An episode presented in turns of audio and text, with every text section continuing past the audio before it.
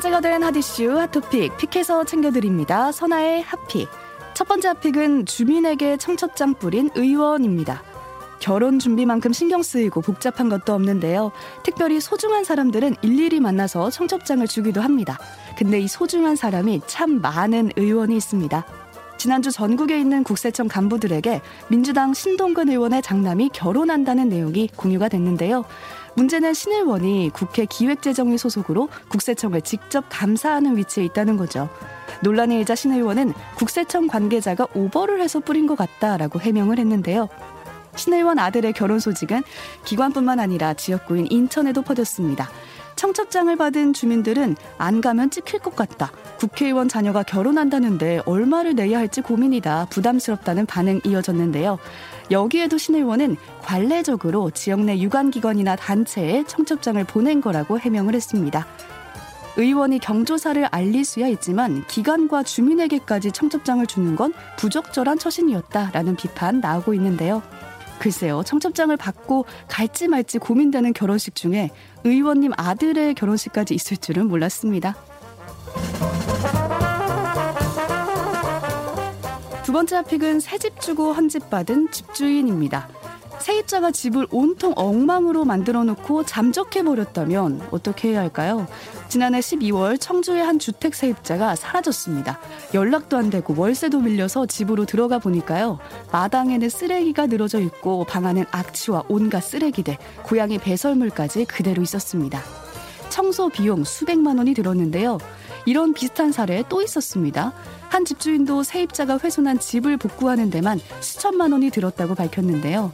이 비용을 두고 세입자와 1년 동안 소송을 이어오고 있는 집주인도 있었습니다. 이처럼 비양심적 세입자로 인한 분쟁이 종종 발생하지만 고의성을 입증하기가 어려워서 형사적 책임을 물을 수 없다고 하는데요. 결국 집주인이 자비를 들여서 청소를 할 수밖에 없는 거죠. 최선의 방법은 임대 전후 집 상태를 동영상이나 사진으로 촬영해 놓는 게 좋다고 합니다. 영상은 추후에 계약이 끝나고 원상 복구되지 않은 부분을 증명하는데 사용할 수 있다고 하는데요.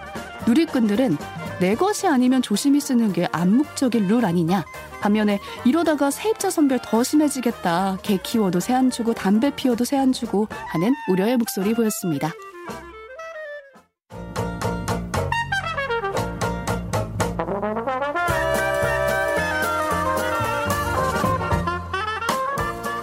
번째 pick은 세계 최장신의 첫 비행입니다. 비행기를 탔을 때 그 기분 기억하시나요?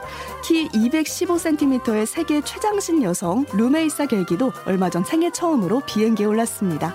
사실 쉬운 일은 아니었어요. 루메이사는 과도한 성장과 비정상적 증상을 유발하는 위버 증후군을 앓고 있었고요. 큰 키를 감당할 비행기 좌석을 구할 수가 없었는데요. 하지만 튀르키예 항공이 좌석 6개를 비우고 누워서 갈 수 있는 특수 침상을 마련해준 덕분에 누워서 가는 비행기에 오를 수 있었습니다. 루메이사는 비행기를 타고 처음으로 이스탄불을 떠났고요. 미국 샌프란시스코로 향했는데요.